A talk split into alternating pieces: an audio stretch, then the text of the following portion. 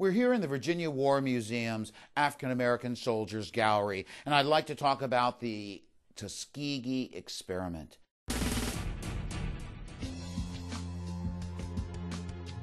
The Tuskegee Institute in Alabama was selected as a training ground to take African American soldiers and turn them into aviators under the command of Benjamin O. Davis Jr.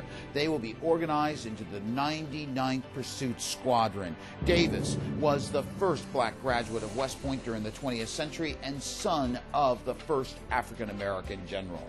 The 99th Pursuit Squadron, under Davis's leadership, will go on to receive over a thousand citations and awards for their duties during the Mediterranean theater proving once and for all that African Americans were capable of doing any type of service that they might be called upon in our nation's quest for freedom.